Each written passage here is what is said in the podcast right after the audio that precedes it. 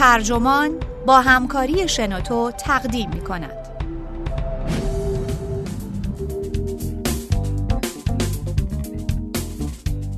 من یک واقع ساده هم و به نظرم خورشید دور زمین میچرخد.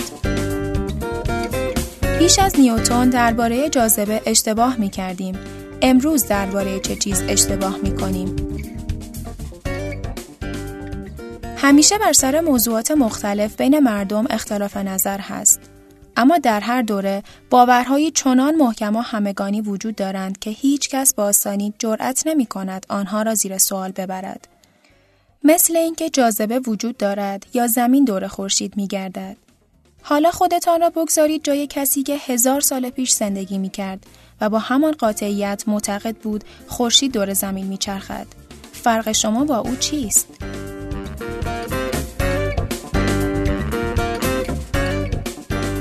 بیشتر عمرم اشتباه می کردم. البته نه در همه امور ولی در بیشتر موارد. خب گاهی وقتها کارم درست بوده. مثلا همسرم رو درست انتخاب کردم. هیچ وقت بیمه عمر را سرمایه گذاری حساب نکردم. اولین بار که در برنامه فوتبال دوشنبه شب دیدم تونی رامو بازیکن آزاد فوتبال آمریکایی شش امتیاز تاچداون از تیم جاینتس گرفت به هم اتاقی هم گفتم فکر کنم یارو در فوتبال به جایی می‌رسد.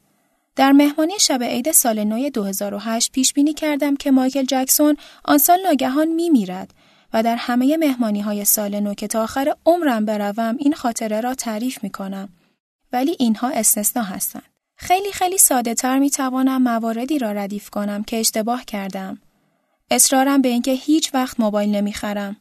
آن دفعه ای که 100 دلار در برابر یک دلار شرط بستم که باراک اوباما حتی نامزد دموکرات ها هم نمی شود چه برسد به اینکه رئیس جمهور شود آن سه هفته نگرانی وسواسی هم برای بحران سال 2000 که یک عالم پول نقد بطری آب و کلوچه گوشه کنار آپارتمان تکخوابم پنهان کردم حالا به جایی رسیدم که از اشتباهاتم تعجب نمی کنم.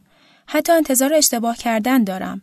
هر وقت کسی می‌گوید که درباره چیزی اشتباه می کنم شاید در لفظ قبول نکنم ولی توی دلم می‌دانم که اتهامش موجه است حتی اگر تقریبا مطمئن باشم که خودش اشتباه کرده است حالا این خطاها که مسئله های مهمی نیستند اینجور تک لحظه های خطا اتفاقاتی شخصی هند.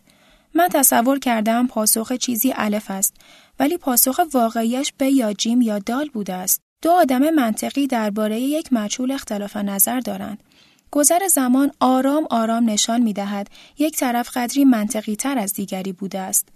اینجور جاها با چیزهای حیاتی در میان نیست. اگر من درباره مسئله خاصی اشتباه کرده باشم، معمولا خطای من است و کس دیگری معمولا ولی نه همیشه درست گفته است. ولی ایده هایی که چنان پذیرفته و درونی شدند که حتی جرأت نداریم درباره خطا پذیر بودنشان هم سوال کنیم چطور؟ این ایده ها چنان در زمیر جمعی حک شدند که حتی تصور خطا بودنشان هم نشانه بیملاحظگی است.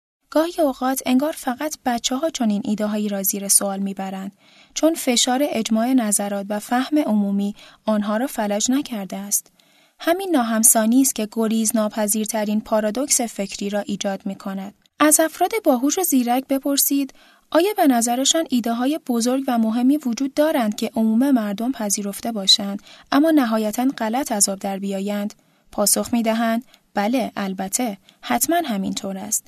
تک تک نسل های انسانی از آغاز تاریخ بشریت این پدیده را تجربه کردند. اما بعد فهرستی طولانی از ایده های معاصر جلویشان بگذارید که به نظر مستاق این پدیدن تا ببینید که چندان مایل نیستند دست روی هیچ کدامشان بگذارند. بررسی پرسش هایی که از طرحشان امتنا می کنیم محال است. اینها مسئله های مهمی هند.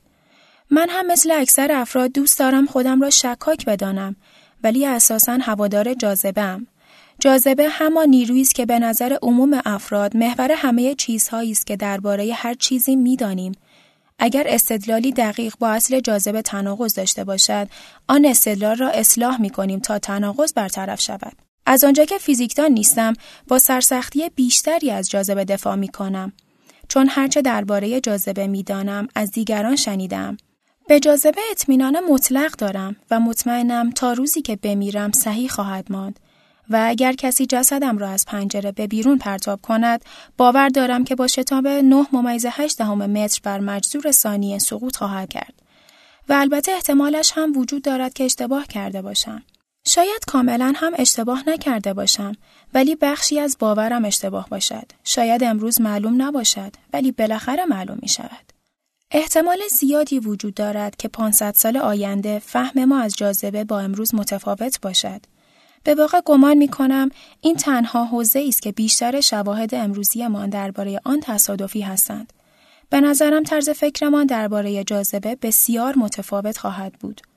اینها را برایان گرین فیزیکدان نظری در دانشگاه کلمبیا گفته است که کتابهایی با عناوینی مانند ایکاروس بر لبه زمان می نویسد. او از آن فیزیکدانهای معروفی است که می تواند مهمان برنامه های تنز شبکه CBS شود به شرط آنکه آن برنامه تنز نظریه مهبانگ باشد.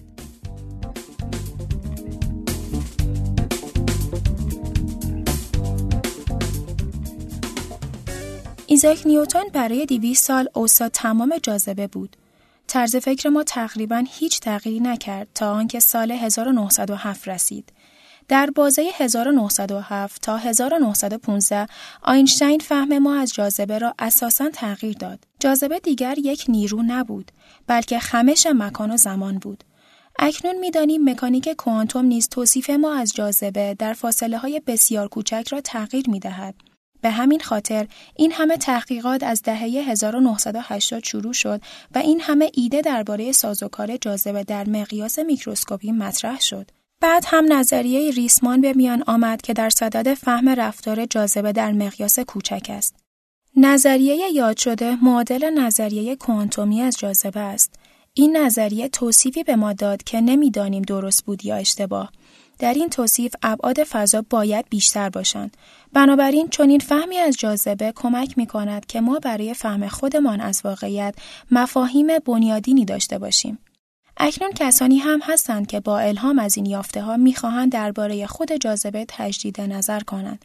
به نظر آنها جاذبه شاید حتی نیروی بنیادین هم نباشد بلکه نیروی براینده باشد. پس به نظرم جاذبه بی ترین ایده ما و مستعدترین ایدهمان برای تغییری اساسی است و فکر می کنم بسیاری افراد با من هم نظر باشند. اگر گیج شده اید نگران نباشید. وقتی گرین اینها را در دفتر کارش آن هم نه یک بار که دو بار برایم توضیح داد گیج شدم. هر قدر هم بخواهم یا وقت صرف کنم قادر به درک برخی معلفهای اساسی فیزیک یا ریاضی نخواهم بود. دنیای پسا جاذبه در مخیله من نمی گنجد. اما مفهوم دنیای پسا جاذبه کمکم می کند که در چیز دیگری تعمل کنم. کمکم می کند تا اصر پیشا جاذبه را بهتر بفهمم. منظورم روزهای پیش از انتشار اصول ریاضی فلسفه طبیعی نیوتون در سال 1687 است یا حتی اواخر قرن پانزدهم که می‌گویند گالیله توبهایی را از بالای برج کج پیزا به پایین میانداخت و ناخواسته الهام بخش قطعه گالیله از گروه موسیقی فولکلور ایندیگو گیرز شد. در زمان این رخدادها مفهوم جاذبه وارد هیته علم شده بود. هنوز کسی روی آن دست نگذاشته بود. اما تحصیل کرده های ریاضی می دانستند زمین در مداری بیزوی دور خورشید می چرخد و چیزی عامل این رخ داده است. اینها 400 سال پیش بود. من بیشتر به فکر چهار قرن پیش از آن هستم. در آن زمان بهترین تبیین از علت عدم حرکت خود به خودی اشیا نسخه ای از استدلالی بود که ارسطو یک هزار سال پیش از آن آورده بود. او معتقد بود همه اشیا مشتاق مکان طبیعی خود هستند و این مکان یعنی مرکز جغرافیایی جهان. آن مرکز جغرافیایی جهان هم یعنی زمین. به بیان دیگر ارسطو معتقد بود که تک سنگ رها شده روی زمین میافتد چون به زمین متعلق است و می‌خواهد آنجا باشد. حالا بیایید ابعاد این تحول را بررسی کنیم. ارسطو که می شود گفت تا کنون بزرگترین فیلسوف بوده است کتاب طبیعیات را می نویسد و استدلالش را می گوید. به مدت دیویست سال هیچ کس دیدگاه ارسطو را به چالش نمی کشد. نیوتون که موثرترین ریاضیدان تاریخ حتی تا به امروز بوده است نهایتا سیبی جلی را می بیند که از درختی جلی می افتد و کل فهم بشر از علت سازوکار دنیا را زیر و رو می کند. اگر توضیح نیوتون را برای آن دسته از آدمهای قرن سیزدهم که هیچ درکی از علم نداشتند یعنی تقریبا همه آنها توضیح می‌دادیم آن را بسیار احمقانه تر از باور خود در آن دوران محسوب می. نیوتون به جای آنکه بگوید وجود زمین است که واقعیت را تعریف می کند و علت اینکه سنگها رفتار خاص خود را دارند چیزی در جوهر و ذات آنهاست هوادار یک میدان نیروی نادیدنی و ناملموس بود که ماه را سر جایش نگه می داشت. اکنون می‌دانیم واقعا می‌دانیم مفهومی که نیوتون معرفی کرد صحیح است همه انسانها به مدت 20 قرن عینا اشتباه می کردند. همینجاست که سه پرسش نیمه مرتبط مطرح می شود. اگر بشر دو هزار سال چیز غلطی را عینا درست می دانسته است، چرا ناخودآگاه فرض می کنیم درک فعلیمان از جاذبه که فقط 350 سال سابقه دارد تا ابد دست نخورده می ماند؟ آیا ممکن است که این مسئله یا مسئله از این دست واقعا حل شده باشد؟ اگر واقعا پاسخ نیوتون کم و پیش پاسخ نهایی است و تنها پاسخی است که بدان نیاز داریم چطور؟ چون اگر پاسخ نیوتون درست باشد به این معناست که ما به پایان راهی رسیده ایم که تجربه زنده بودن را تعریف کرده است. این یعنی دیگر به برخی کاوش های فکری خاص نیازی نیست. کدام گزاره منطقی تر است؟ باور دارم جاذبه وجود دارد یا 99 ممیز 9 دهم درصد مطمئنم جاذبه وجود دارد.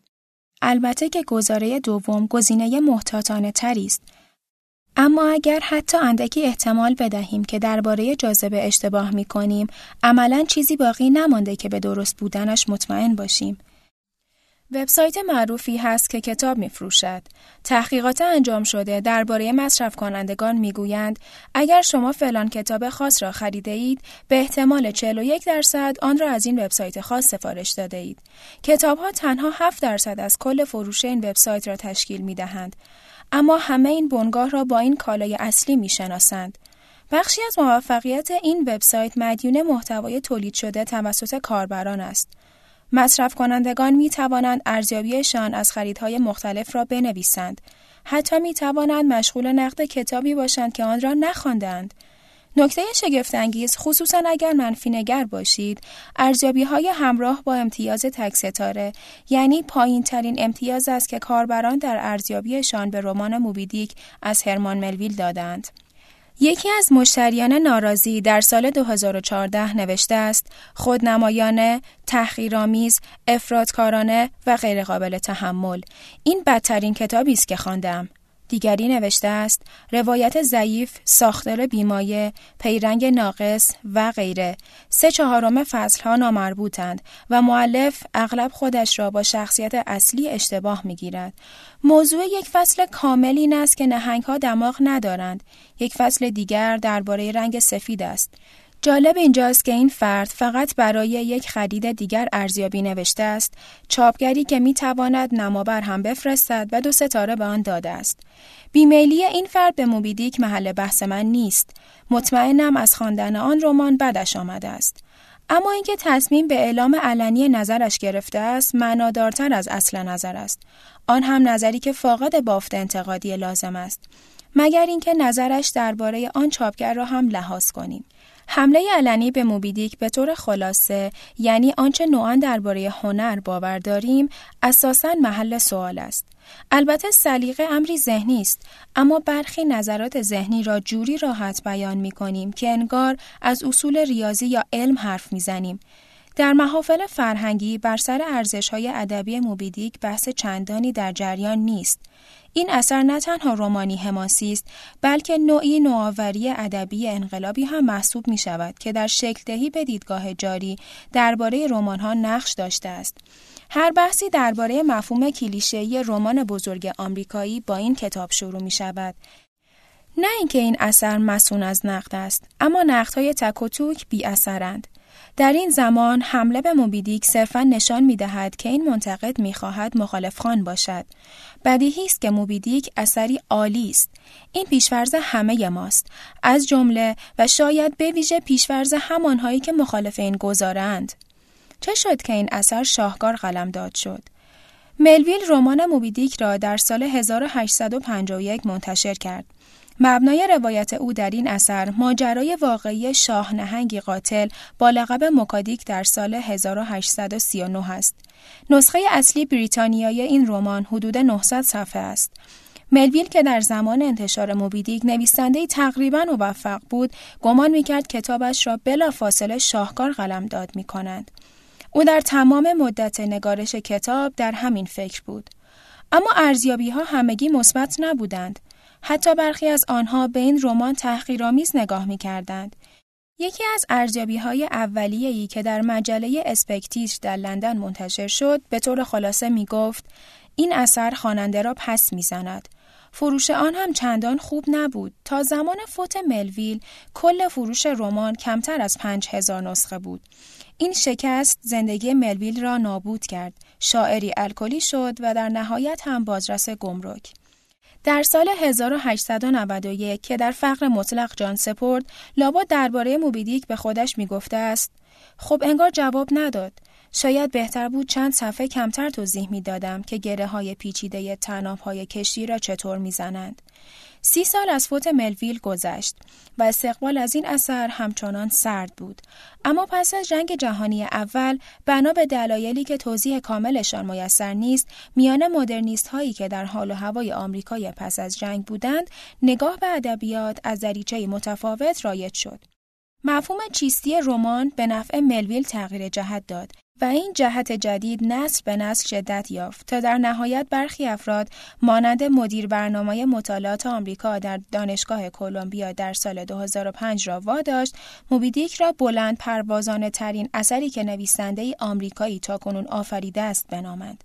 کارشناسان همه فن حریف رسانه ها و خود متفاوت پندارها می توانند با این گزاره مخالفت کنند اما چه باک در سال 2010 که بقایای باستانی نهنگ شکارگر ناشناخته کشف شد، اسمان مخلوق عظیم و جسه را حیولای ملویل گذاشتند. یک قرن پس از فوت ملویل اسمش را روی نهنگی قولپیکر و منقرض گذاشتند تا یاد بوده کتابی باشد که بازار خریدار آن نبود. حرفه او چه ماجرای بانمکی داشته است. البته خطای عینی همگانی مثلا فهم نادرست جاذبه به مدت 20 قرن با خطای ذهنی همگانی مثلا اهمیت ندادن به موبیدیک به مدت 75 سال فرق دارد. پیچ و های مسیر این دو تحول کاملا متفاوتند. ولی هر دو ماجرا از واقعیتی کاربردی و مسئله مدرن حکایت می کنند. واقعیت کاربردی آن است که نسخه های امروزی دنیا بی ثباتند. آنچه اکنون درست می‌دانیم خواه عینی یا ذهنی عادتا موقتی است اما مسئله مدرن این است که تجدید نظر و ارزیابی دوباره آنچه درست قلمداد می کنیم روز به روز دشوارتر می شود. ظاهرا چون و چرا کردن درباره وضعیت موجود برای همگان ساده تر شده است. برای هر کس سیریبونی هست تا از موبیدیک یا یک چاپکر متوسط الحال انتقاد کند. اگر فیزیکدان چموشی در شهر وینیپگ کانادا باشد که اعتقادی به جاذبه نداشته باشد، می تواند کتابی منتشر کند و استدلالش را طرح کند. او بالقوه بیشتر از کل کسانی که اصول ریاضی فلسفه طبیعی را تا یک قرن پس از انتشارش خوانده بودند مخاطب جلب خواهد کرد. اما افزایش ظرفیت تجدید نظر در ایده ها حتی به این معنا نیست که می‌گذاریم ایده ها در روند طبیعی شاندگرگون شوند. چه رسد به آنکه واقعا آنها را تغییر دهیم؟ ما در عصری زندگی می کنیم که تقریبا هیچ محتوایی نابود نمی شود و تقریبا همه محتوای موجود به اشتراک گذاشته می شود. حجم گسترده اطلاعات درباره تمامی ایده های فعلی مخالفت با این مفاهیم را دشوار می کند. خصوصا در فضایی که اجماع عمومی به داور نهایی اعتبار هر ایده‌ای تبدیل شده است. به بیان دیگر جوری رفتار می کنیم که انگار به خاتمه دانش بشری رسیده ایم این تصور نیز با آنکه بی تردید غلط است حسی از یقین را رقم می‌زند که فلج کننده است کاترین شولز چند صفحه کلیدی از کتاب برخطا بودن را به مفهوم واقعگرایی ساده لوحانه اختصاص داده است. او می‌گوید گرچه واقعگرایی ساده لوحانه چند هوادار هوشیار هم دارد، این بدین معنا نیست که واقعگرایان ساده لوح نداریم. من از شولز هم قدمی جلوتر می روم. حدس می‌زنم اکثر کسانی که به طور متعارف باهوش حساب می‌شوند واقع گرایان ساده لو هستند. به نظرم این نکته را می‌توان مشخصه فکری اصر حاضر دانست. تعریف ساده واقعگرایی ساده لوحانه چندان هم عجیب و غریب نیست. این نظریه می‌گوید دنیا دقیقا همان است که به نظر میآید. مشخص است که چون این دیدگاهی زمین ساز خطاهای فاحش است. مثلا به نظر میآید خورشید در آسمان حرکت می کند. پس لابد خورشید دور زمین میچرخد اما من واقع گرایی ساده لوحانه را گسترده تر و قدری هم رندانه تر تعریف می کنم. به نظرم این پدیده جلوه حاصل از دو باور ریشه دار است. یک هنگام بررسی هر پرسش باید عقلگرا و منطقی باشم تا جایی که اگر داده قابل اعتبار سنجی نبود آن را مزهک بدانم. دو هنگام بررسی هر پرسش فرض می کنم اطلاعاتی که همکنون داریم تمام اطلاعاتی است که تا ابد می توان داشت. منتها علیه این ماجرا احتمال زندگی پس از مرگ است. در نگاه به اصطلاح عقلگرایانه اعتقاد به اینکه پس از مرگ اتفاقی برای فرد میافتد هیچ توجیهی ندارد و برای پوچی پس از مرگ هیچ جایگزین معقولی نمی‌توان عرضه کرد. متفکران سکولار، بیدرنگ و شاید با دلایل موجه حکایت پرواز به سمت نور سفید یا زندگی قبلی شرلی مکلین در آتلانتیس یا جزئیات مطرح شده در کتاب بهشت واقعی را رد می کنند. ولی این موزگیری کاملا منطقی چشم بر این احتمال جدی میبندد که شاید اکنون همه چیزهای مهم درباره تجربه زندگی را نمی‌دانیم. چه رسد به نقطه پایان نهایی این تجربه. درباره انرژی یا شیوه انتقال آن یا اصلا علت وجود آن و اینکه به وجود نمی آید و از بین هم نمی رود چیزهای زیادی نمی دانیم. ما واقعا نمی توانیم وضعیت دنیایی چند بودی را فهم کنیم. هرچند احتمالا در چنین دنیایی زندگی می کنیم. فهم ما از آگاهی بسیار محدود است. فهم ما از زمان، از ادراک زمان و از امکان اینکه تمام زمان یک مرتبه رخ می دهد محدود است. لذا بررسی جدی دورنمای زندگی پس از مرگ واقع بینانه نیست. اما فرض اینکه فهم فعلیمان از این پدیده حتی اندکی هم کامل باشد به همان مقدار ساده لوحانه است. ما نمی‌دانیم چه چیزهایی برایمان مجهولند یا عاقبت چه چیزهایی خواهیم آموخت یا چه چیزهایی علیرغم ناتوانی ادراکیمان در فهم حقیقت ممکن است درست باشند. پیش از آنکه فردا برسد درک دنیای امروز ممکن نیست. این حرف قطعا تازه نیست و بعید است آدم معقولی پیدا کنیم که با آن مخالف باشد. اما جالب است که عادت کرده ایم این حقیقت را نادیده بگیریم. ما همواره تظاهر می کنیم که ادراکمان از وضع فعلی هرگز مزهک به نظر نخواهد رسید. چون به نظر می آید که این ادراک تنها گزینه موجود است. اما گزینه دیگری هم وجود دارد که از این قرار است. باید کارمان را با این اصل شروع کنیم که به احتمال زیاد اکنون در اشتباهیم. این اشتباه به معنای آن نیست که پرسش ها را بررسی می کنیم اما به نتیجه نادرست می رسیم. چون اکثر نتیجه گیری های ما مستدل و منسجم هستند بلکه مشکل در خود پرسش هاست.